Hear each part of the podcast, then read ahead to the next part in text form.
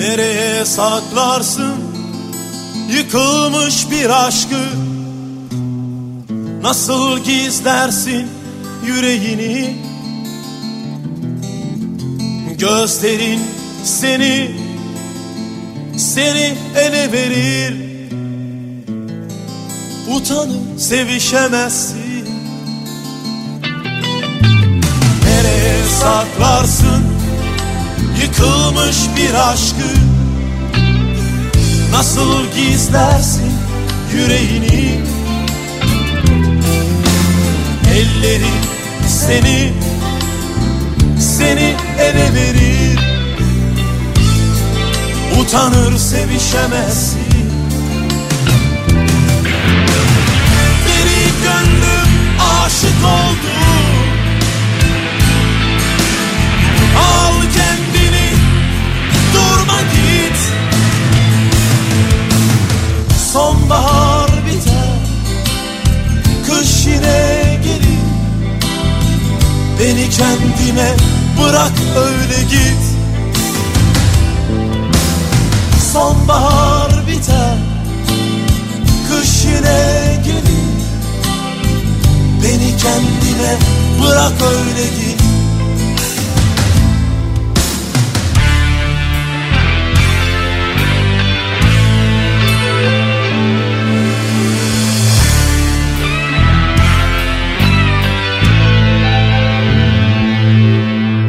Nereye saklarsın yıkılmış bir aşkı? Nasıl gizlersin yüreğini? Gözlerin seni ele verir. Utanır, sevişemezsin. Nereye saklarsın yıkılmış bir aşkı? Nasıl gizlersin yüreğini? Elleri seni ele verir. Utanır, sevişemezsin. Deli gönlüm aşık oldu. Al kendini, durma git. Sonbahar biter, kış yine gelir. Beni kendime bırak öyle git. Sonbahar biter, kış yine gelir. Beni kendime bırak öyle git. Sonbahar biter, kış yine gelir. Türkiye'nin en kafa radyosundan, Kafa Radyo'dan hepinize günaydın. Yeni günün sabahındayız. Günlerden çarşamba, tarih 9 Aralık. 7'yi 6 dakika geçiyor saat. Epey soğuk bir İstanbul sabahından ve elbette zifiri bir karanlığın içinden yine sesleniyoruz Türkiye'nin ve dünyanın dört bir yanına. Ömür boyu ne yalnızlık ne de yalan üzmesin seni. Doğarken ağladı insan, bu son olsun bu son. Doğarken ağladı insan, bu son olsun bu son. Lay lay lay lay lay lay.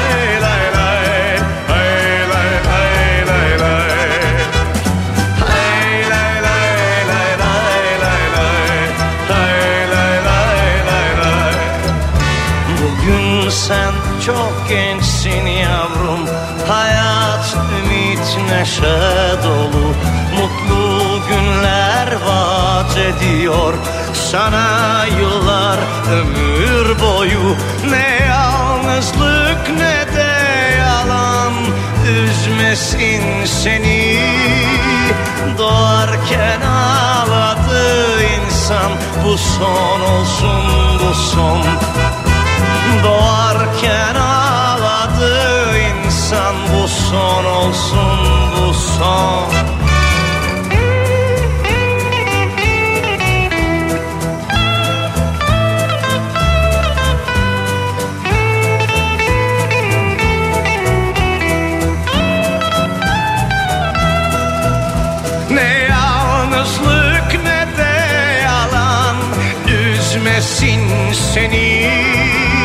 doğarken ağladı insan.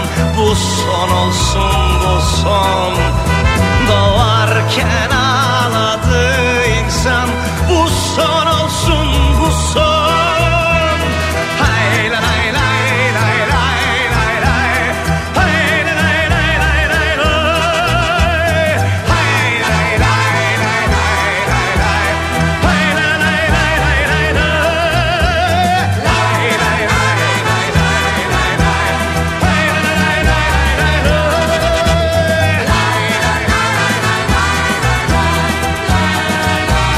lay lay lay.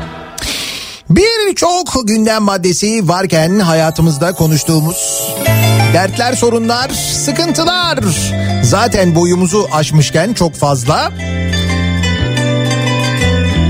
Gündeme bir de şimdi ırkçılık meselesi girdi. Romen hakemlerin aslına bakarsanız hediye ettiği, üstelik sadece bizim değil dünyanın gündemine giren bir konu oldu. Dün akşam oynanan Paris Saint Germain Başakşehir maçı sırasında yaşanan hadiseden bahsediyorum. Dün gece oldu, bilmiyorum haberiniz var mı? Belki haberiniz var, belki haberiniz yok ama mevzu kısaca şöyle. Paris Saint Germain Başakşehir maçı, Şampiyonlar Ligi'nde grubun son maçı. Başakşehir'in bir iddiası yok artık, öyle bir maç aslında. Maç başlıyor. Bir pozisyonda hakemin verdiği karara kenarda oturan işte yöneticilerden, Başakşehirli teknik adamlardan itiraz geliyor. Bunlardan bir tanesi de teknik direktör Okan Buruk'un yardımcılarından Vebo. Vebo bu tepkiyi gösterirken, ki Vebo Türkiye'de bilinen bir futbolcu, o sırada hemen önde bulunan, yani sağ kenarında bulunan dördüncü hakem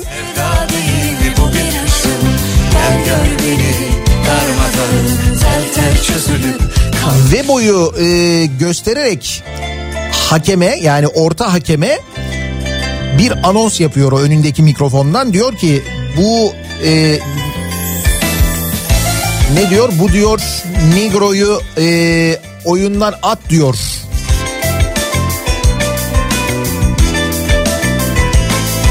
Bunu da Vebo duyuyor ve tribünden, yani bu arka taraftan hemen öne doğru geliyor ve bana niye böyle dedin diyor. Yüksek sesle bağırmaya başlıyor, çok sinirleniyor. Bunun üzerine orta hakem koşarak kenara geliyor. O sırada dördüncü hakem yine bunu diye göstererek işte bu Negro'yu diyor söylüyor. Bir daha söylüyor anladığım kadarıyla. Yani dünkü o ifadelerden, söylenenlerden öyle anlaşılıyor. O kenarda olanların anlattıklarından da öyle anlaşılıyor. UEFA bir açıklama yapar, net olarak ne konuşulduğu falan sonra ortaya çıkar gerçi ama. Neyse, netice itibariyle bu konu bir anda böyle alevleniyor. Tepki verilmeye başlanıyor. Kırmızı kart görüyor Vebo, fakat Vebo'nun derdi kırmızı kart değil. Vebo neden bana böyle dedin diye ısrarla söylüyor. Şimdi o öyle söyleyince diğer siyahi oyuncularda, ki işlerinde Demba Ba da var, özellikle çok büyük tepki gösteriyorlar, geliyorlar ve o sırada Demba Ba'nın gösterdiği bir tepki, kurduğu bir cümle var.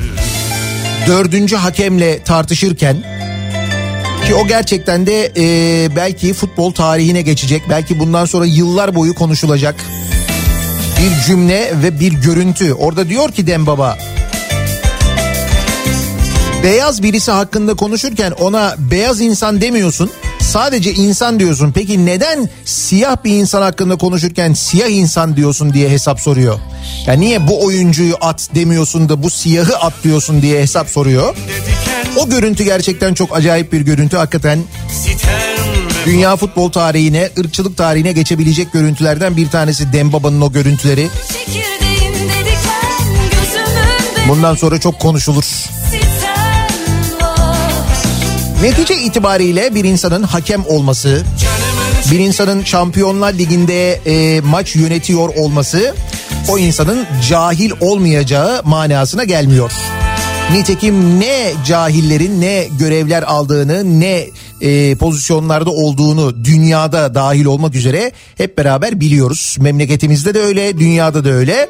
Irkçılık bir cahillik sorunudur. Irkçılar cahil insanlardır. Bir cehalet durumu vardır ortada. Bunu da hepimiz biliyoruz.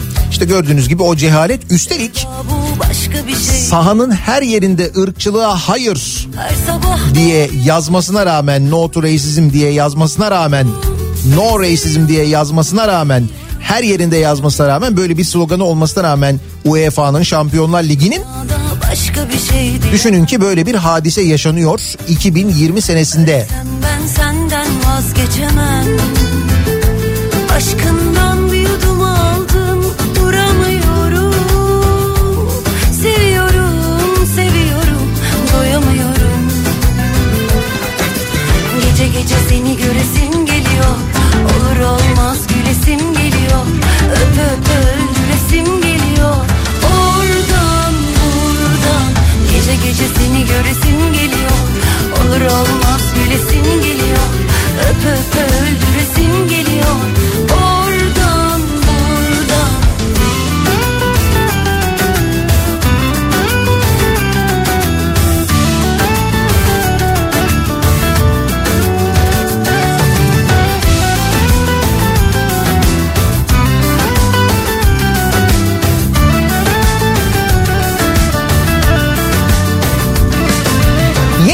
Kendi karanlığımıza geri dönelim şimdi.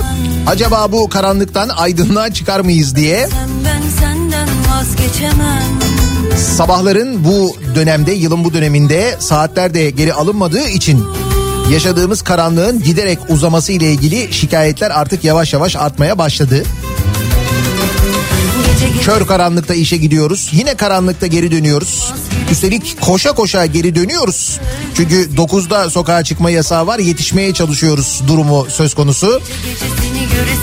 İstanbul'da özellikle bu 9'a yetişmek mümkün olamıyor. Birçok noktada, birçok bölgede. Akşam trafiği epey bir yoğun oluyor. Kalbim daha olsa biraz daha. Ve şimdi bir de acayip bir kuru soğukla mücadele etmeye başlıyoruz. Havanın ne kadar soğuduğunun herhalde farkındasınız.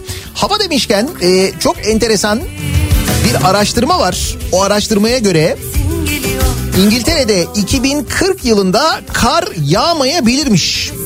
Bu küresel ısınma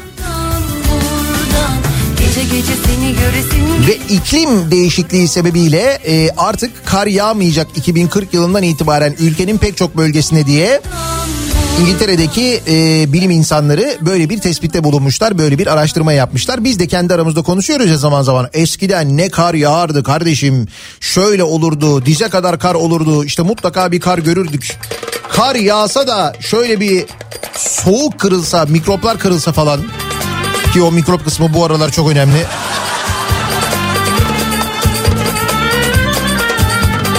Ama gerçekten de eskiden gördüğümüz o bol karlı kışları artık görmek pek mümkün olmuyor ya. İşte bu konuyla ilgili İngiltere'de yapılan araştırma artık 2040 senesinde hiç kar görmeme durumu olabilire kadar gelmiş. Bir volkan kopuyor yine bedenimde, anlamsız sızlar içimde. Saklarım sevdamı, gücüm yetmese bile yangınımın içinde. Saklarım sevdamı, gücüm yetmese bile yangınımın içinde.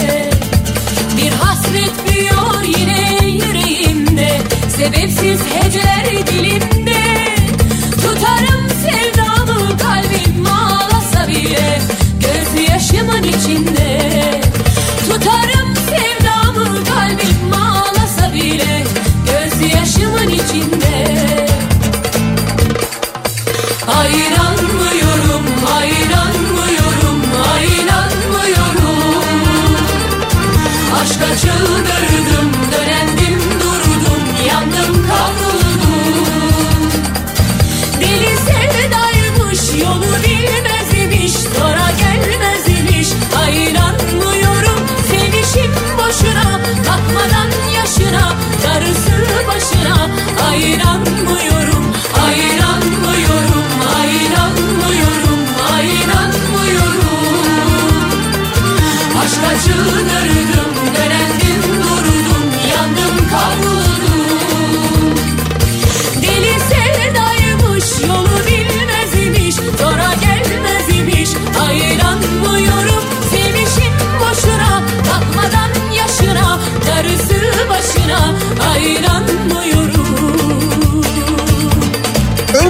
kendimizi sabah olduğu konusunda ikna edebildiysek, ki şu hava şartlarında pek mümkün görünmüyor. En azından bizim buralarda öyle. Şimdi Adana'dan bir fotoğraf geldi mesela. Adana'da gün bir de öyle bir doğuyor ki, öyle bir kızıllık var ki gökyüzünde. Hatta bir de tam Adana'nın ortasında böyle bir ince bir sis tabakası var sanki, değil mi? Öyle bir şey görüyorum. Yine bederimde, anlamsız sızlar içimde, saklarım sevdamı, gücüm yetmese bile, yangınımın içinde.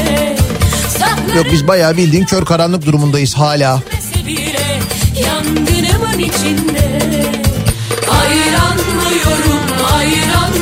Hava aydınlanmasa bile birazdan konuşacağımız konularla ve özellikle de yine rakamlarla, en azından muhtemelen sinirden böyle gözümüzde şimşekler çakarak bir miktar aydınlanmaya sebep olacağımızı tahmin ediyorum. Özellikle bu aralar bu ortaya çıkan harcamalar, paralar, konuşulan paralarla ilgili ve rakamların yüksekliğiyle ilgili, bilmiyorum sizin de dikkatinizi çekiyor mu durum? Şundan dolayı yani benim hakikaten gücüme gidiyor artık. Ne bileyim ben, işte radyoya gidip gelirken eskiden cıvıl cıvıl olan kafeler mesela aylardır kapalılar. Bir ıssızlık durumu var. Mutlaka siz de etrafınızda görüyorsunuzdur, dikkatinizi çekiyordur. Yani böyle bir işte kapalı olmak zorunda olan dükkanlardaki o ıssızlık. O dükkanlarda çalışan insanların mesela ben ne durumda olduğunu, aylardır ne durumda olduğunu düşünüyorum bir yandan böyle bir durum var çünkü. Bu insanlara doğru düzgün bir yardım yapılmadığını, destek verilmediğini de biliyoruz hepimiz. Şimdi hal böyleyken bu rakamlar, yani bu harcanan paralar, verilen ihaleler, böyle milyonlardan değil artık milyarlardan falan bahsediyoruz. Hesabı verilmeyen bir de, yani böyle hani gayet fütursuzca soruyorsun, cevabını da vermiyorlar. Bir hesap verme durumu da yok artık. Hani kendini öyle zorunda da hissetmiyor. Hiçbir şeyden bir korku yok çünkü. Yani gücüme gidiyor gerçekten de.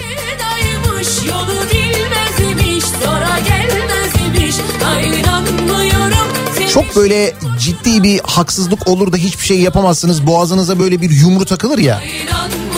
İşte o his bu aralar sürekli bende var. Bilmiyorum sizde de öyle mi?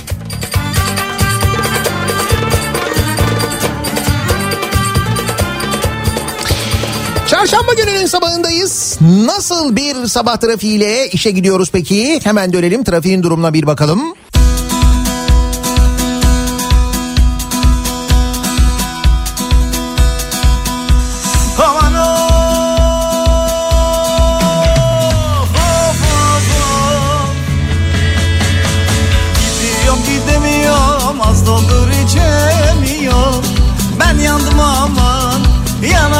Ama sen benden geçtin ama ben senden geçemiyorum. Anasına kızına, duvardaki sazına, sandıktaki bezine yandım hele. Anasına kızına, duvardaki sazına, sandıktaki bezine yandım hele. Kafa Radyo'da, Türkiye'nin en kafa radyosunda devam ediyor. Daikin'in sonunda Nihat'la Muhabbet. Ben Nihat Sırdar'la çarşamba gününün sabahındayız. 7:30 geçti saat. Önlemler konuşuluyor, tartışılıyor. Uzmanlar tam kapanmanın şart olduğu konusunda ısrarlılar. Hatta İstanbul Büyükşehir Belediye Başkanı yalvarıyorum önlem alın diyor. İş o noktaya gelmiş vaziyette. Ama, sen bana varacaksan... Biz kendi önlemlerimizi almadığımız müddetçe, yani işte bu gece kısıtlamaları ya da hafta sonu kısıtlamaları, hafta içi dışarıdayken almamız gereken önlemleri almayıp hastalığın yayılmasına sebep olduğumuz müddetçe pek işe yaramayacak gibi görülüyor. bir türlü anlatamıyoruz. Her tarafta yazılar var. Uzmanlar anlatıyorlar. Politikacılar, siyasetçiler söylüyorlar. Şuna dikkat edin, buna dikkat edin. Aman maske, aman mesafe. Peki biz ne yapıyoruz? İstanbul'da tuhafiye görünümlü kıraathaneye baskın. Evet, tuhafiye ilk defa isminin hakkını vermiş gerçekten. Çünkü görüntü tuhaf. İstanbul Kağıthane'de girişi tuhafiye olarak kamufle edilen, bayağı kamufle etmek için tuhafiye görüntüsü vermişler. Bir de böyle hani tuhafiyeye böyle çok fazla insan girmez çıkmaz ya. Yani hani diğer esnafa göre hani gireni çıkanı bir miktar daha azdır diyelim biz. Bir de tuhafiyeye genelde kimler gider? Genelde hani tuhafiyede ne olur? Tuhaf şeyler olur, güzel. Ama tuhaf değil aslında. Diyorum, ne bileyim işte kumaş olur, dikiş malzemeleri olur, öyle şeyler olur falan değil mi tuhafiyede? Fakat bu tuhafiyeye ısrarla böyle erkekler girip bile çıkmayınca dikkat çekmiş ve bir ihbarda bulunulmuş. Bunun üzerine baskın yapan polis içeride kağıt oynayan 5 kişiye toplam 15.900 lira idari para cezası yazmış. Mühürlenen iş yerinin sahibi gözaltına alınmış aynı zamanda. Cananına kıyamam, hakkın kulu sayılır mı? Doyulur mu, doyulur mu? Canana kıyılır mı? Cananına... Polis işletmede yaptığı kontrollerde içerisinde 3 paket sigara ve 38 adet 1 lira olan fişe takılı halde kumar makinesi de ele geçirmiş. Oo abi, işi iyice ilerletmiş. Hiç tuhaf değil, çok gerçekçi yani.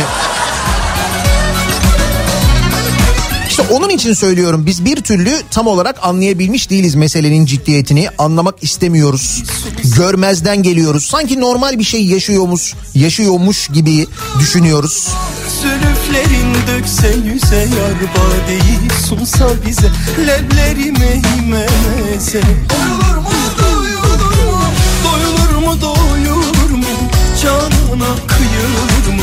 Cananına kıyanlar hakkın kulu sayılır mı?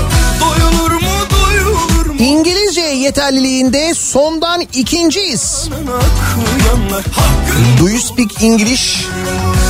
33 Avrupa ülkesinin İngilizce yeterliliğe göre sıralandığı listede Türkiye 32. olmuş. 100 ülkeden oluşan listede ise 79. sırada yer alıyoruz. Bu da işte ortaokulda, lisede aldığımız yabancı dil eğitiminin ne kadar doğru olduğunu bize gösteriyor ki yılların problemidir bu gerçekten de. Yar aşkına çalan saza, doyulur mu, doyulur mu? Hem bahara hem yaza yar. İngilizcenin zorunlu olarak toplam 1296 saat okutulduğu Türkiye, 33 Avrupa ülkesinin değerlendirildiği iyi İngilizce konuşan ülkeler listesinde sondan 2. sırada yer almış. Dünya sıralamasında da durum vahim. 100 ülkenin değerlendirildiği listede Türkiye 79. olmuş. İngilizce yeterliliği açısından çok düşük yeterliliğe sahip ülkeler arasında gösterilen Türkiye ile aynı sınıfta yer alan ülkelerden bazıları şunlar: Bangladeş, Fas, Katar. Aa, Katar. O yüzden mi bu kadar yakın hissediyoruz acaba? Hani onlar da İngilizce konuşamıyor, biz de İngilizce konuşamıyoruz ama anlaşıyoruz. Neticede İngilizceyi bilmem neyi falan geçtim ben, para konuşuyor. O dil konusunda anlaşabiliyoruz çok net Katar'la, onu biliyoruz zaten. Bangladeş, Fas, Katar, Afganistan, bu ülkelerle aynı aynı sıralamada, o noktada yer alıyoruz. Çok düşük yeterlilik gösteren ülkeler içindeymişiz İngilizce bilme konusunda.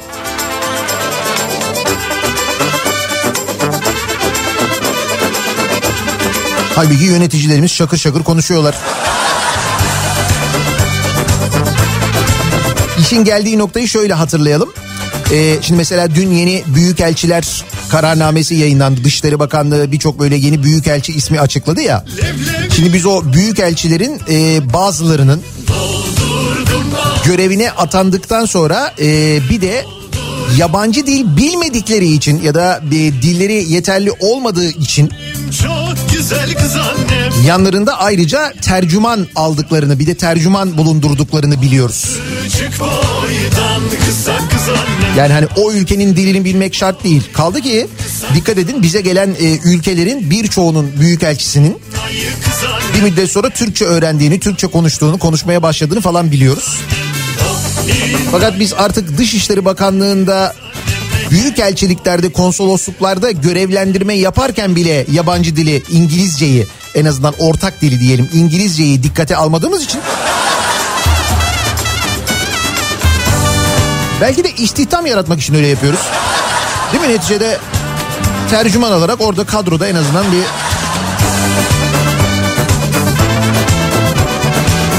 Sonu tartışması, hafta sonu tekel bayilerinin kapatılması tartışması var.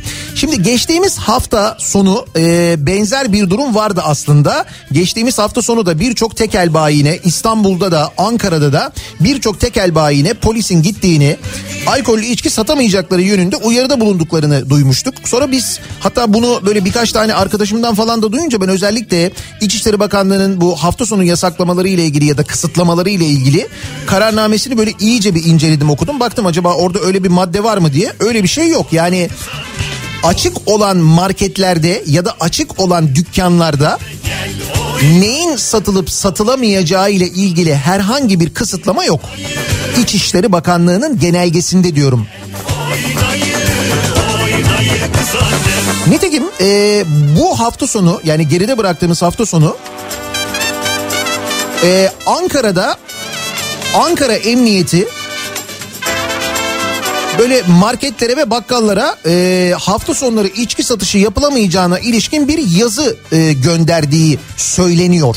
Şimdi böyle bir yazıdan bahsediliyor. Ankara Valiliği'nin internet sitesine giriyorum ben. Ankara Valiliği'nin yaptığı duyurulara bakıyorum. Yayınladığı kararlara, işte İl Hıfzıssıhha Kurulu kararlarına falan. Orada da böyle bir bilgi yok. Sonra şimdi bakıyorum NTV bunun haberini yapmış. Böyle birkaç tane haber kanalı bunun haberini yapmış. Sonra anlaşılıyor ki, ya da en azından bu haberlerde şöyle bir bilgi var. Şimdi cumartesi ve pazar günleri ülke genelinde açık olan market ve bakkallardan alkollü içki alınamayacağını söylüyor. Örneğin NTV'nin haberinde. Haberde kararın haksız rekabetin önüne geçilmesi için alındığı söyleniyor. Nasıl bir haksız rekabet? Şimdi deniyor ki efendim kuru yemişçiler, mesela kuru yemişçilerde de satılıyor. Onlar da tekel bayi ya, alkollü içki. Kuru yemişçilerde satılmasına müsaade edilmiyor ama marketlerde satılmasına müsaade ediliyor. Bunun üzerine biz niye satamıyoruz, onlar satıyor diye tekel bayileri şikayette bulununca marketlere gidiliyor, satamazsınız deniyor.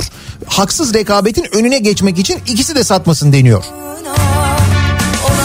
Canım ikisi de satsın.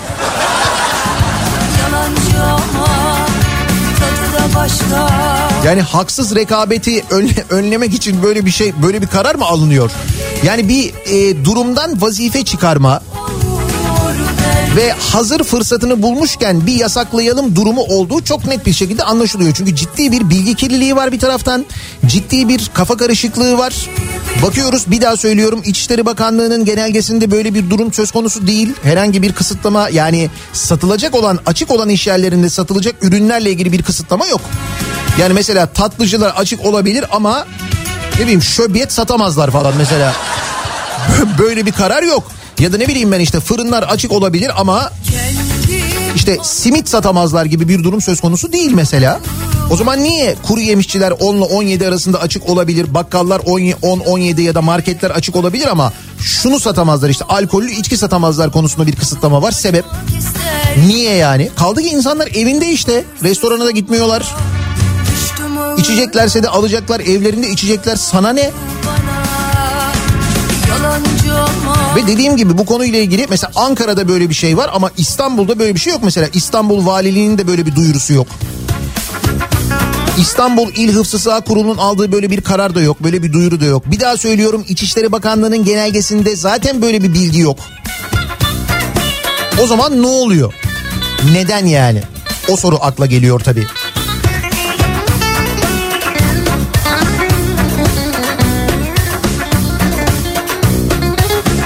temel bir içeceğe dönelim.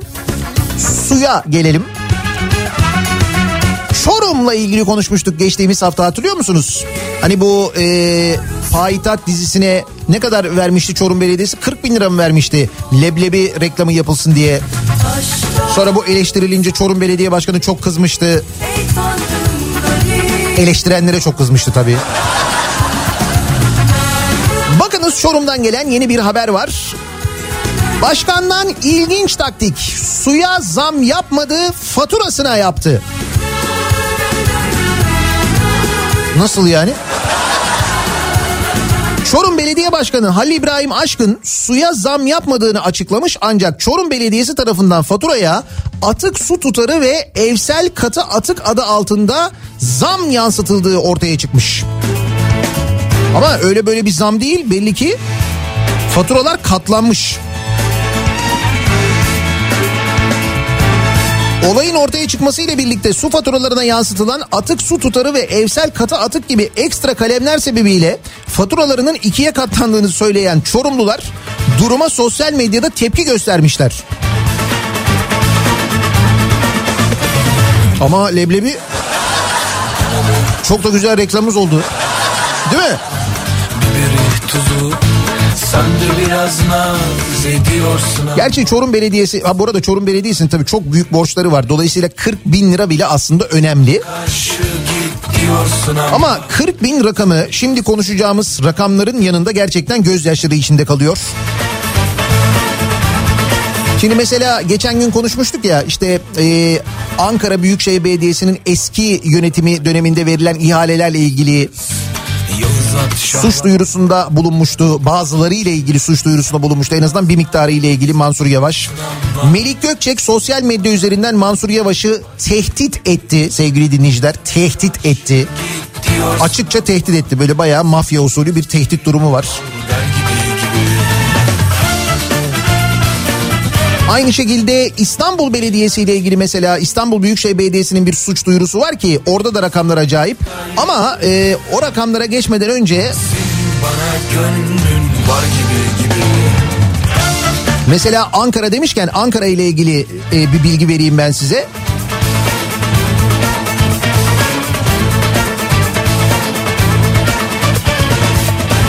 Melih Gökçek'in 10 yılda son 10 yılda yaptığı 324 büyükşehir belediye ihalesi 20 firma arasında paylaştırılmış. 20 parsel yani. Parseldeki en büyük pay Gökçek ilintili Söğüt İnşaat diye bir şirketinmiş. Bu 10 yıl zarfında yapılan ihaleler belli firmalar arasında paylaştırılmış. Toplam güncel değeri 28 milyar lira olan ihale pastasının 28 milyar. En büyüğünü Mustafa Akan'ın sahibi olduğu Söğüt İnşaat şirketi almış. Bülent Arınç'ın Ankara parsel parsel satıldı sözleriyle gündeme gelen Söğüt İnşaat'la Gökçek arasındaki ilişki dikkat çekici. Dolmuşçuluk yaparken yolu Gökçek'le kesişince kaderi değişen Akan'ın şirketi içme suyu, kanalizasyon ve asfalt ihalelerinin büyük çoğunluğunu almış. Başarı hikayesi. Yani dolmuşçuluktan buraya hakikaten başarı hikayesi yani. Şimdi bu mesela Ankara'daki bir hadise. 28 milyar lira diyor bakın. Dönelim İstanbul'a gelelim. Bu İstanbul'da da hani geçen gün konuştuğumuz şu bir suç duyurusu vardı. İstanbul Büyükşehir Belediyesi'nin kendi şirketi olan Medya AŞ'ye ihale ettiği iş kapsamında yapılması gereken işlerin hiçbirinin İstanbul Büyükşehir Belediyesi'ne teslim edilmediği ancak ödemelerin yapıldığı belirlenmiş. Teftiş Kurulu raporunda bu yazıyor.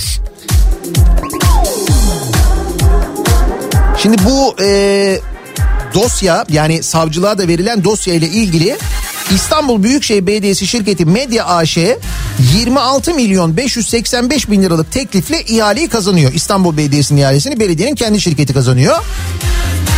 Belediye Başkanı Ekrem İmamoğlu'nun ilk mazbatasını aldığı 17 Nisan 2019 günü kesilen fatura ile tartışma yaratan ihale konusu iş için yapılan ödemeler Teftiş Kurulu tarafından inceleniyor. Hatırlar mısınız o mazbatayı aldığı gün hatta fatura kesildi diye de tartışma olmuştu. O zaman da konuşulmuştu. Şimdi bakın bu işler yani yapılması gereken işler ama nelerin yapılmadığı ile ilgili böyle kalem kalem buraya yazılmış. Gerçekten çok acayip şeyler var.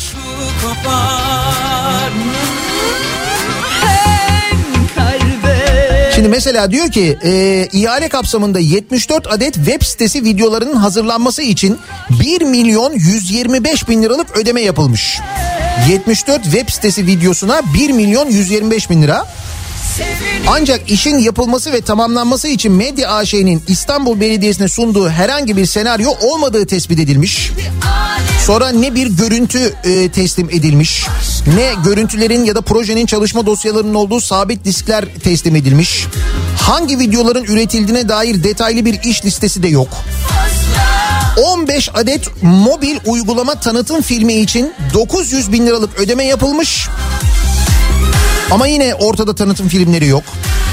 50 adet grafik tasarım hazırlama işi için 750.000 liralık ödeme yapılmış. Fakat herhangi bir tasarım onayı ya da herhangi bir grafik tasarım çalışması yok. 25 adet mobil uygulama geliştirme işine 1.875.000 liralık ödeme yapılmış. Ancak geliştirme süresi boyunca Medya AŞ'nin İstanbul Belediyesi'nin kaynak kod sistemine yüklediği hiçbir mobil uygulama kodu olmadığı tespit edilmiş. O da yok yani. 20 adet web uygulamaları tasarımı, geliştirme ve yayınlama hizmeti için 5.000.000 liralık ödeme yapılmış. Fakat sözleşme bitiminde İstanbul Belediyesi'nin sistemine yüklenen ya da teslim edilen hiçbir kod bulunamamış. 3 adet sanal gerçeklik projesi hazırlama hizmeti, bunun içinde 2.850.000 liralık ödeme yapılmış. Fakat bu konuda da bir teslimat olmamış. Sanal ya ondan herhalde yani. 2.850.000 lira da oradan. 30 adet dijital dergi tasarım, uygulama ve yayınlama hizmeti, bununla ilgili de bir teslim yapılmamış. Yani iş yok ortada, ona da 600.000 liralık ödeme yapılmış. Nasıl? İyi değil mi? Şimdi bu bir tanesi sadece, bir tanesi.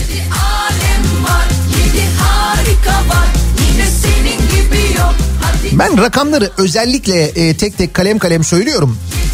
Şunun için söylüyorum. Mesela burada hiç yapılmayan bir iş için yapılan işte 600.000 liralık en son söylediğim ödeme bu. Bu 600.000 liralık ödeme, mesela bu 600.000 lira buraya havaya harcanmasaydı. Havaya, çünkü yok karşılığında bir iş de yok yani, bir şey de elde edilmemiş. Bu 600.000 lira mesela 10 esnafa İstanbul'da 60'ar bin lira olarak verilseydi, 10 esnafa sadece. Mesela. Daha da büyütebiliriz bu rakamı.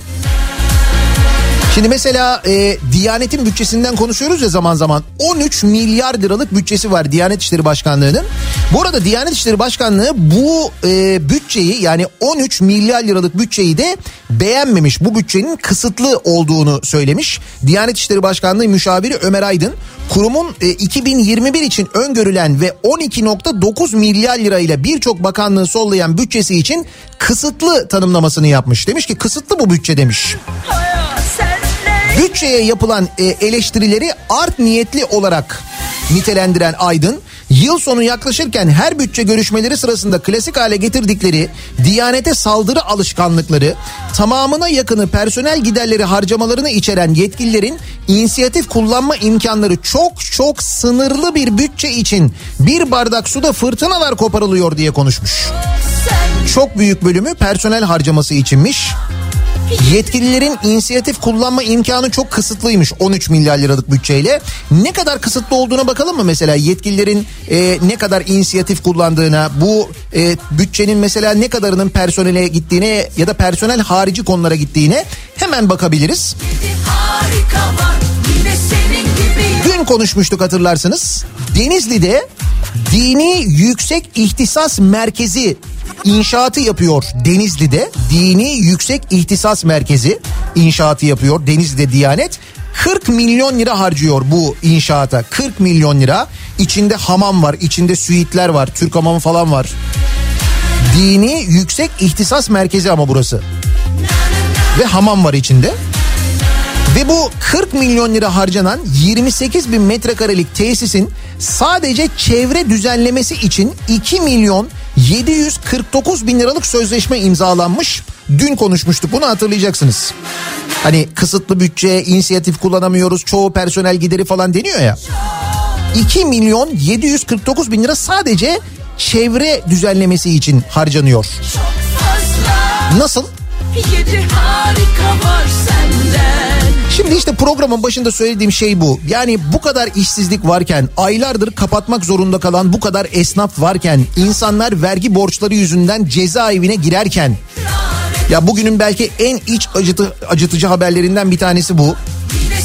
Vergi borcunu ödeyemeyen şehit babasını hapse attılar diye bir haber var.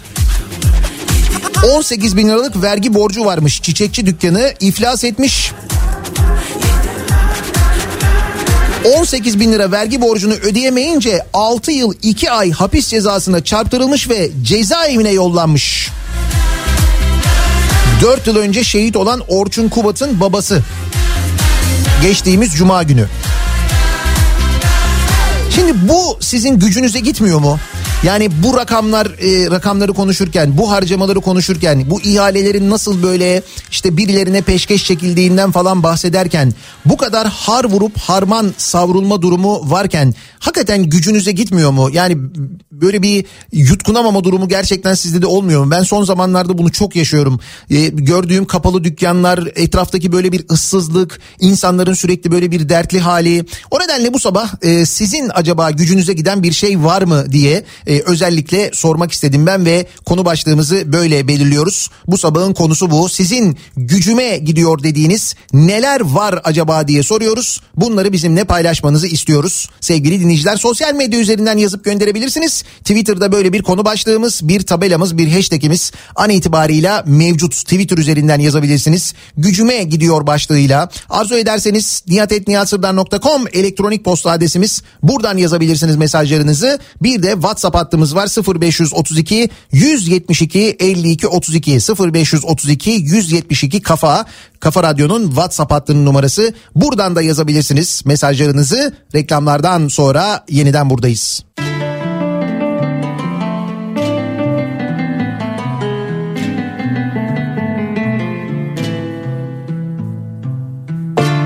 Düşününce kayboluyorum, yollarımı kaybediyorum. Kayıt dışı o anlar. Gel diyor bana uzaklarım. Kafa Radyo'da, Türkiye'nin en kafa radyosunda devam ediyor. Daikin'in sonunda Nihat'la Muhabbet. Ben Nihat Sırdar'la. Çarşamba gününün sabahındayız.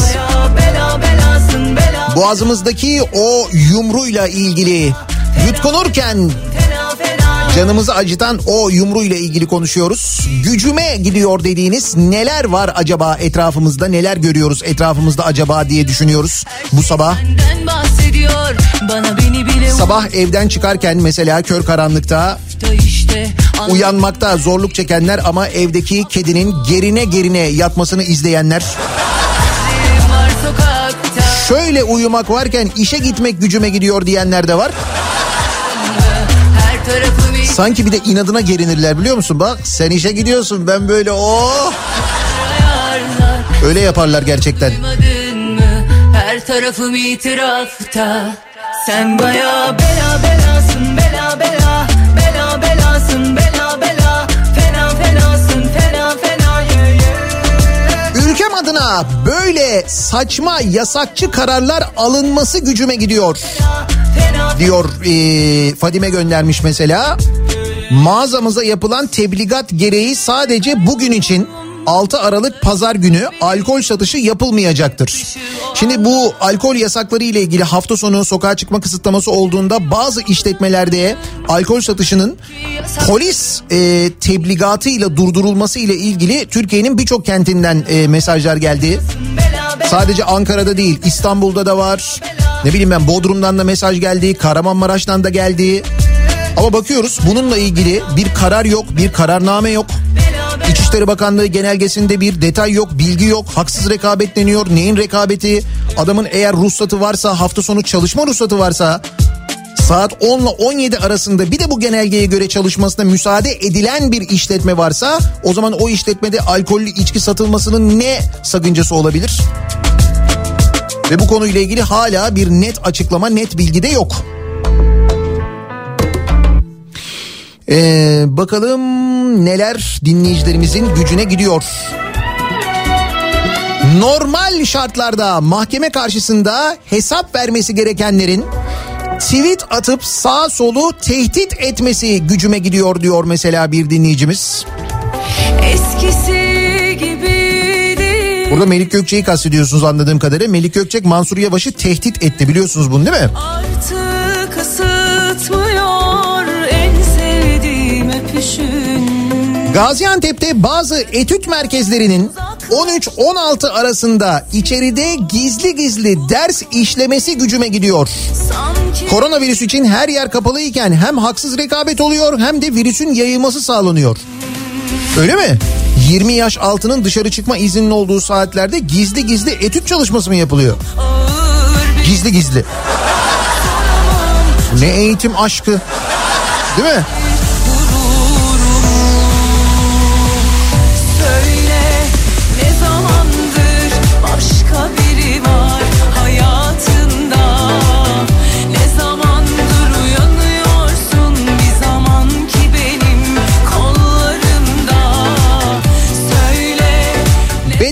Öğretmeniyim. Bir fabrikada depocu olarak çalışıyorum. Atanmış öğretmenleri görünce bu durum gücüme gidiyor diyor mesela öğretmen bir dinleyicimiz göndermiş. Ama siz atanamadığınız için öğretmen sayılmıyorsunuz, biliyorsunuz.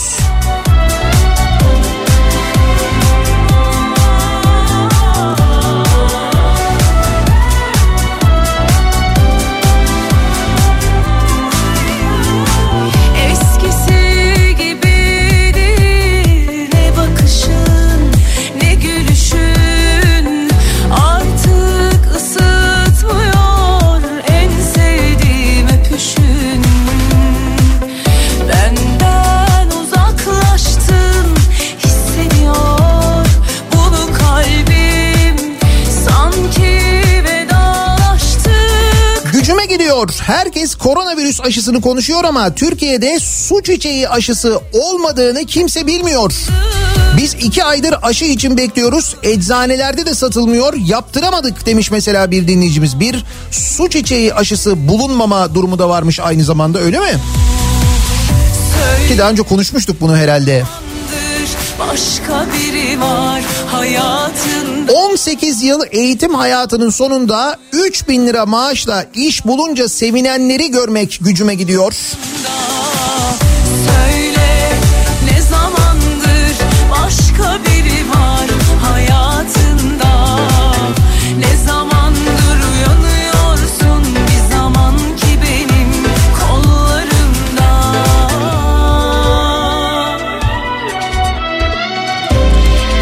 Eşit adalet dağılımının olmayışı gücüme gidiyor. Hükümet yetkililerine yakınlığıyla bilinen kişi ve kuruluşların yapılan ihalelerle ihya edilmeleri gücüme gidiyor.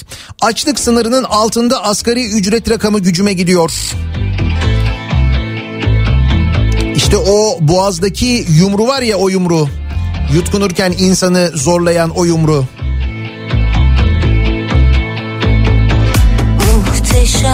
Sabah sabah söylediğin milyon milyar rakamlarıyla kafamız yanıyor diyen var mesela. Orada da bazıları diyorlar ki eski parayla söyle, yeni parayla söyleyince anlaşılmıyor diyorlar. Şimdi yeni parayla söyleyince de, daha doğrusu eski parayla söyleyince iyice kafa karışıyor bu sefer. Çünkü bütün haberlerde, bütün rakamlarda geçen hep böyle yeni rakamlar. Eski rakamı söylüyorsun, iyice kafa karışıyor. Acı da yok, gözyaşı da, kaybedecek bir şey kalmadıysa aldanmam, ağlayamam da, paylaşacak şey kalmadıysa sor içimde sen.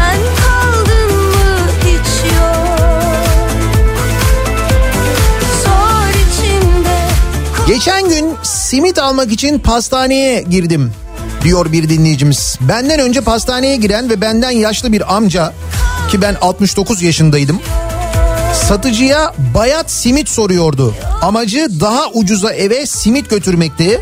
Satıcı meramını anlamadı, yok deyip salmak istedi. Ben müdahale ederek simitten istediği kadar alıp verdim. Elindeki paradan vermek istedi, kabul etmedim. Gidince de olayı anlamadığı için para da almak istemeyen satıcıyı uyarıp parayı ödedim. Eve gelince eşimle beraber ağlaya ağlaya oturduk. O yaştaki insanın bayat simide muhtaç olması gücüme gidiyor diyor dinleyicimiz. Tadını kalbime gömdüm, biz aynıysak uzaklar aynı aşklarda, ağlasın şarkılar, ben seni sustum. 27 yaşında üniversite ve yüksek lisans mezunu bir beden eğitimi öğretmeni ve basketbol antrenörüyüm. 10 yıldır üniversiteyle birlikte aralıksız çalışıyordum. Yurt dışı doktora hayallerim varken şimdi 6 sene ayrı evde yaşadıktan sonra Mart'tan beri işsizliğimden dolayı annemin yanına geri taşınmak gücüme gidiyor diyor. İstanbul'dan Alperen göndermiş.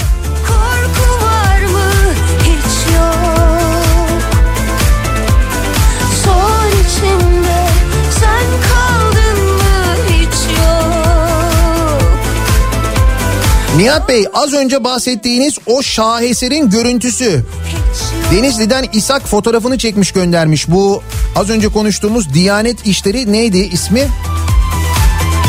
Doğru söyleyeyim.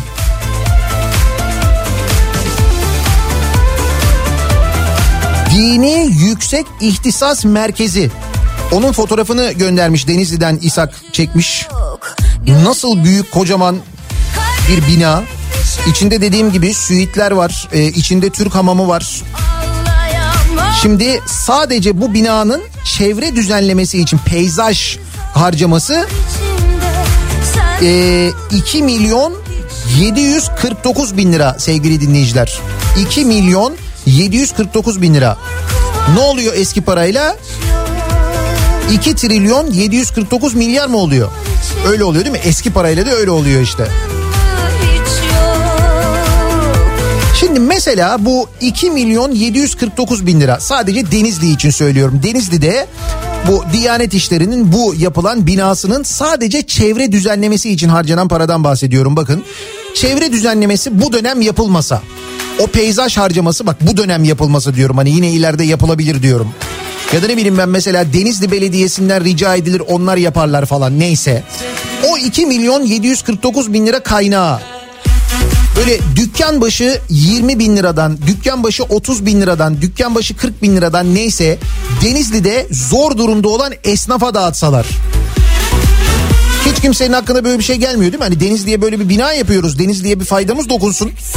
O parayı, bu çiçek, böcek, bilmem ne falan ekme parasını harcamayalım, şimdi yapmayalım bunu, sonra yaparız. Biz bu parayı Denizli'de ihtiyacı olan esnafa verelim falan demiyor değil mi kimse? Kimsenin hakkına gelmiyor bu. Raks eder acı kanlı haspam, alıştırma dönemezsin, felek oynama, bu aralar bana kör bıçakla öldüremez. Gücüme gidiyor. Go to power. İşte evet, İngilizce'de olduğumuz noktadan konuştuk az önce. Go to power da diyebiliriz tabii, doğru.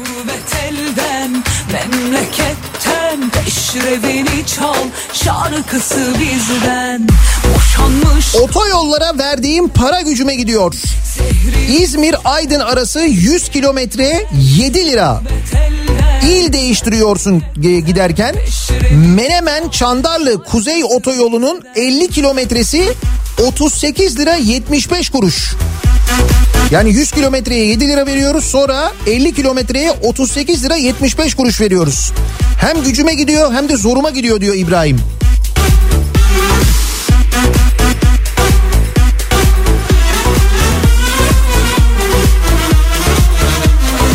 Yerle yeksan bitiklerdeyiz, kaç kılıçla böldülerse çalış.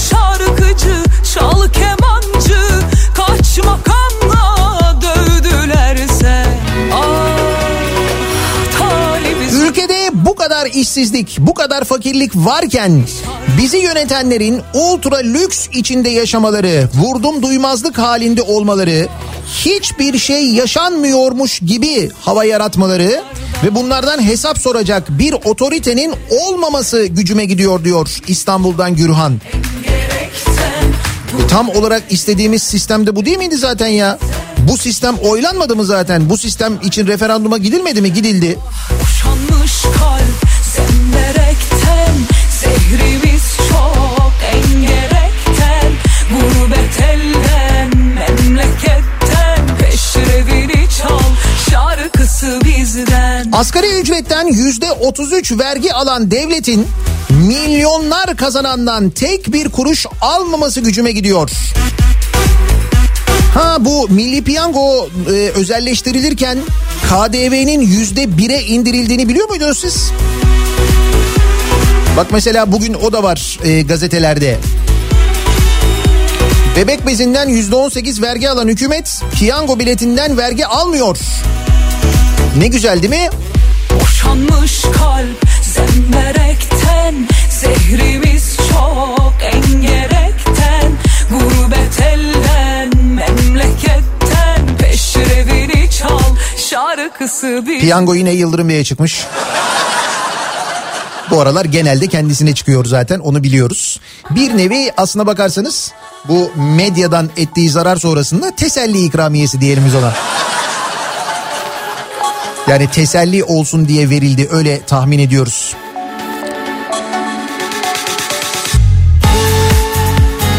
Doktorasını yapan birinin Ankara'da sokakta çekirdek satarak geçinmeye çalışması ve yaptığı iş başvurularının reddedilmesi gücüme gidiyor diyor bir dinleyicimiz. Bir sokak röportajı vardı böyle.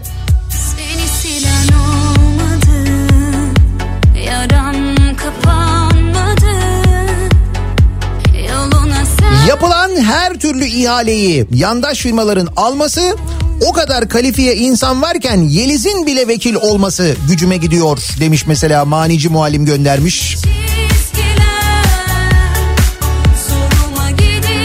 Sokağa çıkma yasağından haberi olmayan ayakkabı boyacısına televizyon hediye etmeleri gücüme gidiyor.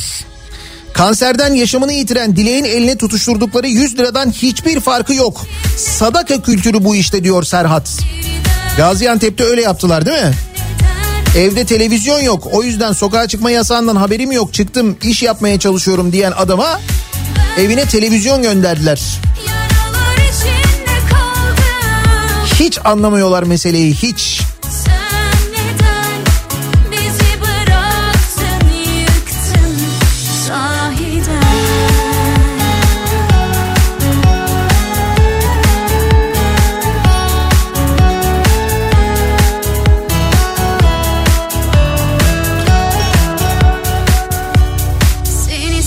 Şöyle dolgun bir huzur hakkı parası alıp hayır için kullanamadığım için daha az sevap kazanıyorum. Bu gücüme gidiyor demiş mesela bir dinleyicimiz. O savunma da çok güzel bir savunma. Daha önce şeyde de vardı o. Bu 17-25 Aralık zamanı da vardı. Okul yaptırmak için topladığım paralarda o paralar falan deniyordu. Hatırladınız mı o kutulardan çıkan paralar için?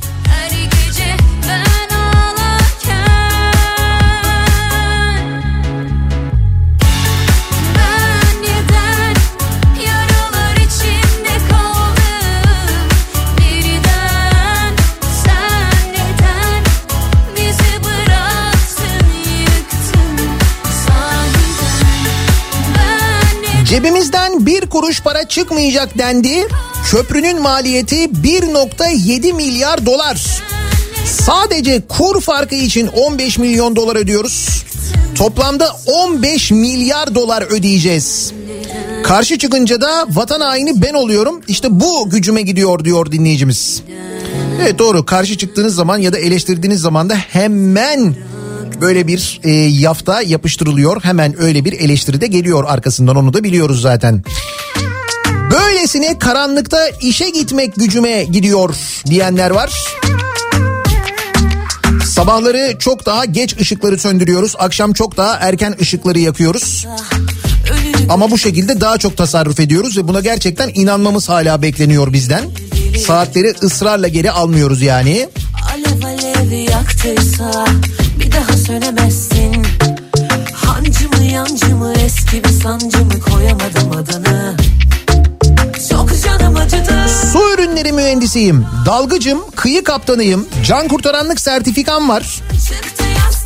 3 kata kadar tesis binası ve havuzu yapabiliyorum ama 10 yıldır ilaç mümessilliği yapıyorum. Çünkü başka iş bulamıyorum. Ülkenin bu hali gerçekten gücüme gidiyor demiş bir dinleyicimiz.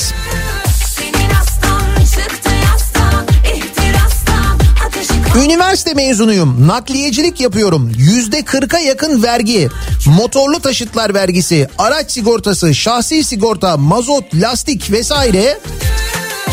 Kümüle hesaplayınca zarardan zarardayız. Böyle fakir öleceğiz çalışırken, bu gücüme gidiyor diyor dinleyicimiz.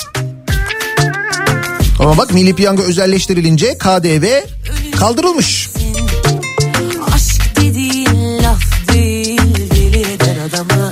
Bir pazar yerinden bir fotoğraf göndermiş dinleyicimiz.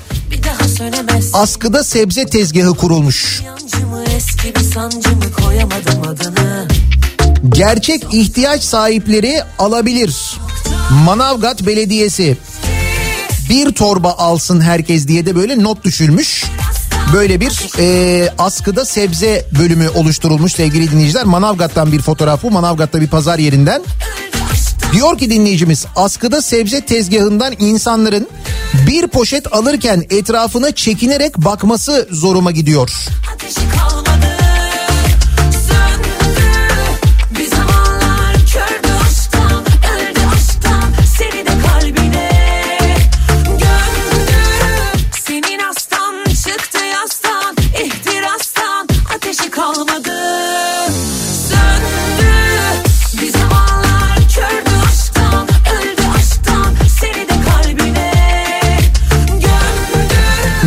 Gücümüze gidiyor acaba diye konuşuyoruz bu sabah. Etrafımızda gördüklerimiz, yaşadıklarımız, okuduklarımız, duyduklarımız ve sonrasındaki o his var ya, o his, işte o his. Onunla ilgili konuşuyoruz. Gücüme gidiyor bu sabahın konusunun başlığı. Reklamlardan sonra yeniden buradayız.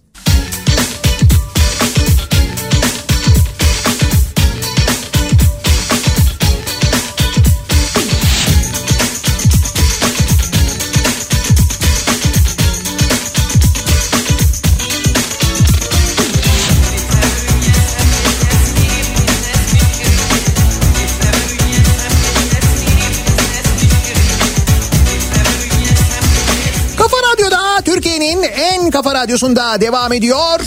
Daikin'in sonunda Nihat'la Muhabbet. Ben Nihat Sırdar'la. Çarşamba gününün sabahındayız. 8.30 geçti saat. Şu yaşananlarda neler gücümüze gidiyor acaba diye konuşuyoruz.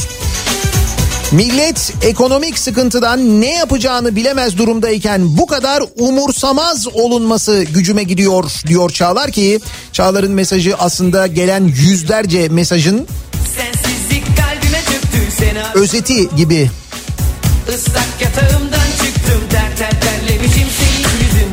Biz asgari ücrete gelecek 200-300 lira zammı tartışırken, ki o da gelir mi gelmez mi çok emin değiliz, 5 ayrı yerden maaş alan insanları görmek gücüme gidiyor diyor mesela Enes göndermiş.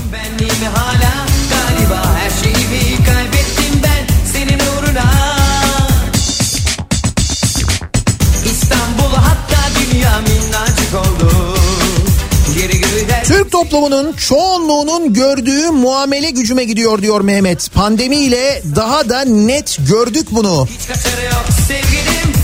Hukuk, adalet, işsizlik, insan hakları, medya, güvenlik, doğa, hayvan hakları, eşitliğin olmadığı ülkede insanmış gibi yaşıyor olmam, siyasilerin de bu şekilde davranıyor olması gücüme gidiyor diyor. Bir başka dinleyicimiz göndermiş.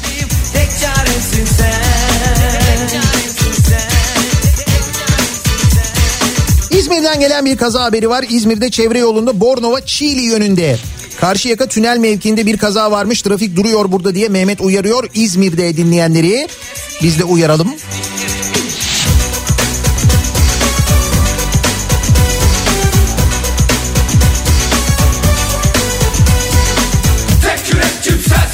Şimdi biz Milli Piyango bileti alıyoruz. Onda vergi yok ama ikramiye kazanınca vergi kesiliyor mu diye sormuş bir dinleyicimiz. Bilmem, herhalde ikramiye olunca bir vergisi oluyor onun, değil mi?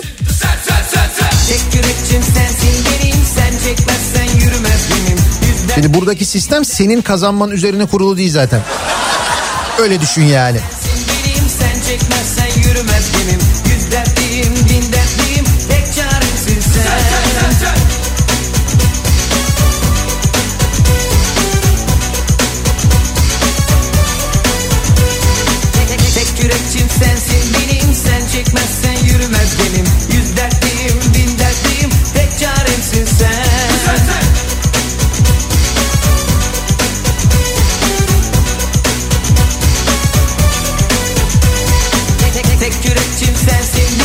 Birçok alışverişte verginin vergisini vermek çok gücüme gidiyor. O ayrı.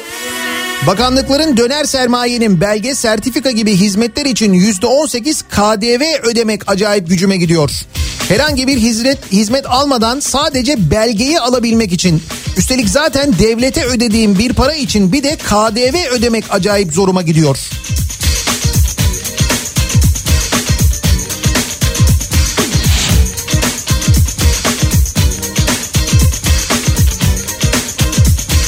Ne için ödüyoruz, ne için ödemiyoruz, değil mi?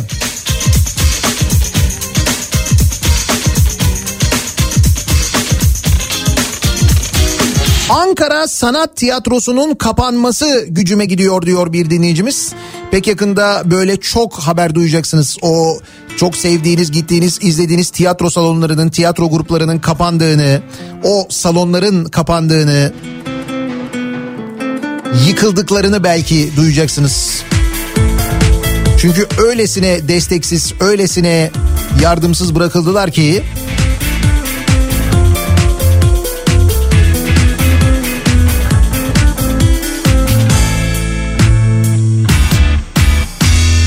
Kah orada, kah burada...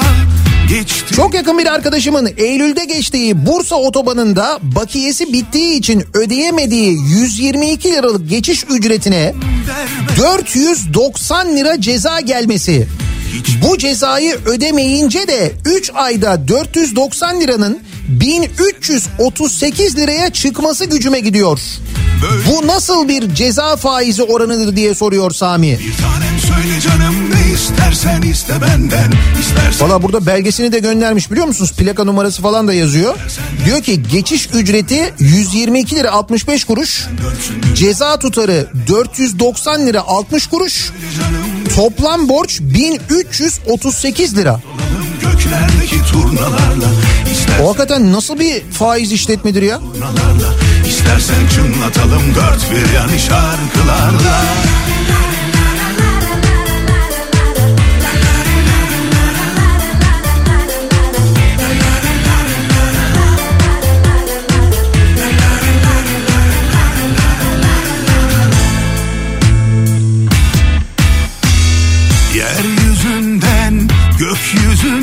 Mayıs 2013'te 7 sene geçmiş üzerinden. Mayıs 2013'te çalıştığım şirketin iflas etmesinden dolayı alacaklarımız için Kartal Adliyesi 3. İcra Dairesi'nde dosyamız açıldı bütün çalışanların. 7 senesi bitti. 8. seneye doğru gidiyor. Dosya hala kapanmadı. Alacaklarımız hala ödenmedi. Gücüme gitmek bir yana, yara oldu içimizde, kanayan bir yara diyor İpek. Adalet herkese o kadar hızlı çalışmıyor işte. Sokaklarda evladının canı için çırpınan SMA anneleri varken, üstelik onlara demagoji yapıyorsunuz denirken, hükümetimizin lale devrini yaşaması gücüme gidiyor diyor İzmir'den Zuhal. Hiç Sağlık Bakanı'nın o konuyla ilgili bir çabası, bir çalışması falan yok, değil mi?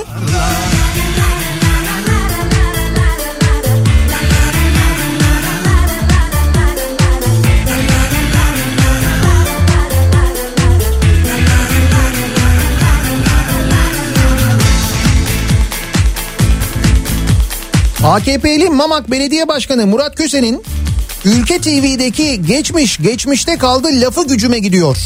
Şimdi bu Ankara Belediyesi'nde geçmişte yapılan bu yolsuzluklarla ilgili konuşmalar yapıyor ya. Mansur Yavaş suç duyurusuna bulunuyor. Onları anlattı geçen meclis toplantısında. Onlarla ilgili geçmişte kaldı demiş Mamak Belediye Başkanı. Böyle mi yani, bu kadar basit mi yani? Geçmişte kaldı. Bitti yani. İşte Melih Gökçek de bunu bildiği için zaten Mansur Yavaş'ı Twitter üzerinden tehdit edebiliyor ya zaten.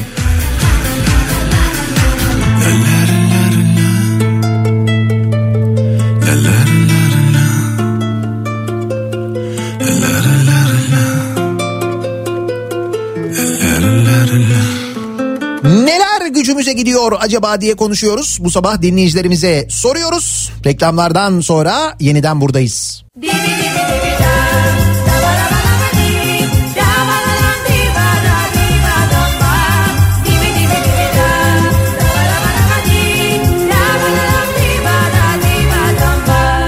Halim yamandır, bir gün beni sevmeyip terk etsen, gitsen geri, kalbin yanarsa.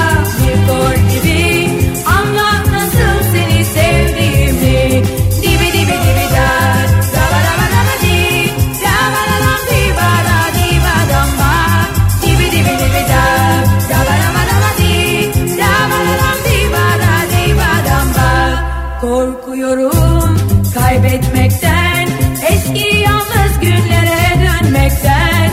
Sensiz dünya sanki bomboş, kalpler anlaştıkça hayat ne hoş.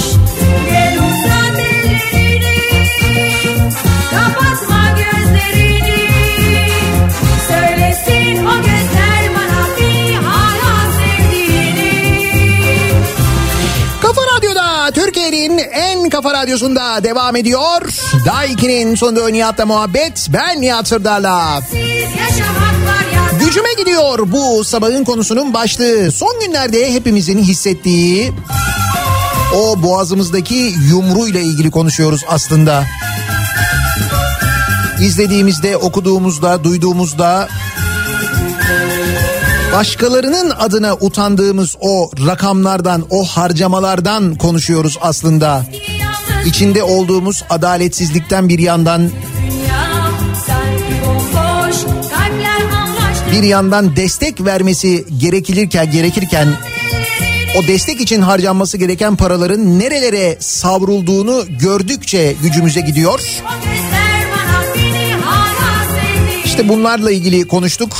Gücüme gidiyor başlığıyla sosyal medyada konuşulmaya devam ediyor, paylaşılmaya devam ediyor. Kendimize biraz da ayna tutuyoruz aslında bugün. Birazdan Kripto Odası programı başlayacak. Güçlü Mete'ye Türkiye'nin ve dünyanın gündemini, son gelişmeleri sizlere aktaracak.